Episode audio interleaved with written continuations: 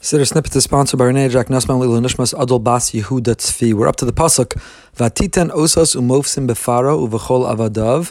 You Hashem, you performed signs and wonders against Paro and against all of his servants. You defied nature. You transcended and superseded the natural order in order to be able to punish them, in order to be able to uh, expose yourself to them. Kiadata ki hezidu. And why did you do that? Because you knew that they acted hezidu bemezid. They were egregious. They were presumptuous against you, against your children. Vatas kiadata ki hezidu aleim vatas lacha shem kayom hazeh. You made a name for yourself that endures until this day. Here in this pasuk, we're describing that Hashem performed the wonders He did in Egypt.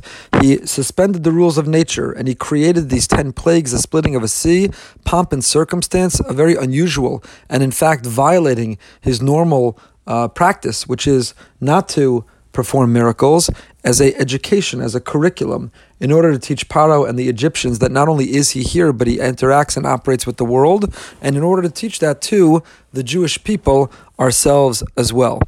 Even though this was Hashem's will, Hashem intended for us to be uh, enslaved in Egypt, in fact, for a lot longer than the 210 years we were there, the Charosim Bris, he made a covenant, the Bris Ben Absarim, Hashem predicted and promised Avram that his progeny and offspring would spend time in Egypt, forging and becoming and emerging as a nation. So therefore, how could we be upset?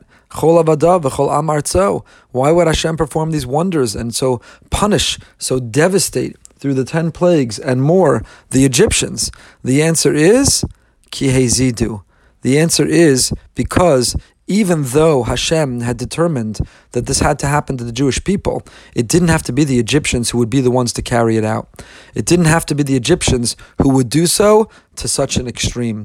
Hashem said we'd be enslaved, we'd suffer in Mitzrayim, but the Egyptians proudly stepped forward and volunteered to be the ones to oppress us. They took joy in their persecution of us. Kihezidu, their mentality, their attitude. So true, Hashem had already determined it would happen, but the fact that they took such joy and they took it to such an extreme brought upon the consequence and accountability that Hashem revealed His osos umofsim, His wonders. And why did He do that all? Vatas l'chashem kayom He made himself a name until now. When Paro was first introduced to Moshe and Aaron, he says, Vanochi lo yadati, I don't know a God, and I certainly don't know a God who has such a level of interaction and providence in this world. I don't know a God who's able to manipulate and control all of nature. And the ten plagues, the ten makos, the Kli Yakar explains, grouped into three by Rebbe Yehuda, we just read about on Pesach, are a response to each of these three questions. Hashem says, Paro, you don't know me? Osos. Through these wonders and these signs, through the control and manipulation of nature, let me introduce myself. I operate the world. I am all powerful. I am the only deity. Not only am I aware and knowledgeable about all that goes on, but I remain in control and capable, not only to intervene and intercede where it's easy, but even to supersede and control nature itself. And therefore, Hashem's name, Vatas Hashem Kayom Azeh, his very name was made great in that time, literally until today.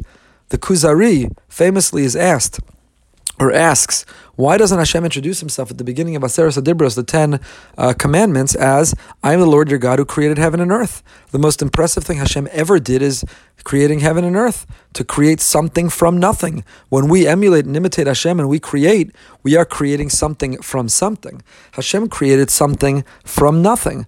So why doesn't he say, I am Hashem, who asher bara shamayim va'aretz, I created heaven and earth. Why does he say, let me introduce myself? Anochi Hashem asher Why does he introduce with the second best thing on his resume, not the most important feature? And the Kuzari, Rav Yehuda Halevi answers, because Hashem is not trying to impress us. He's not trying at the beginning of the Aseres, Aseres Adibros, to try to intimidate us. What he wants us to know is, just like he took us out of Mitzrayim so many years ago, just like he was not only aware of everything happening, but he intervened, interceded, controlled all that was going to happen, so too Al Hayom until this very day, he continues to be both knowledgeable and providential to interact with us. Shem was not trying to impress, so he does not introduce himself as the creator of heaven and earth. He was trying to instead impress upon us that he maintains a relationship with us.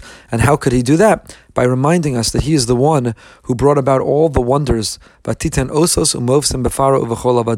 So this one pasuk, this one beautiful sentence that we sometimes are all too often gloss over, really has such theology and Jewish philosophy and understanding of our relationship with Him, of why He did what He did in Yetzias Mitzrayim, and how He continues to do what He does in interacting with us on a regular basis until today. And so when we live our lives and we wonder, does Hashem know? Does Hashem care? Is Hashem involved?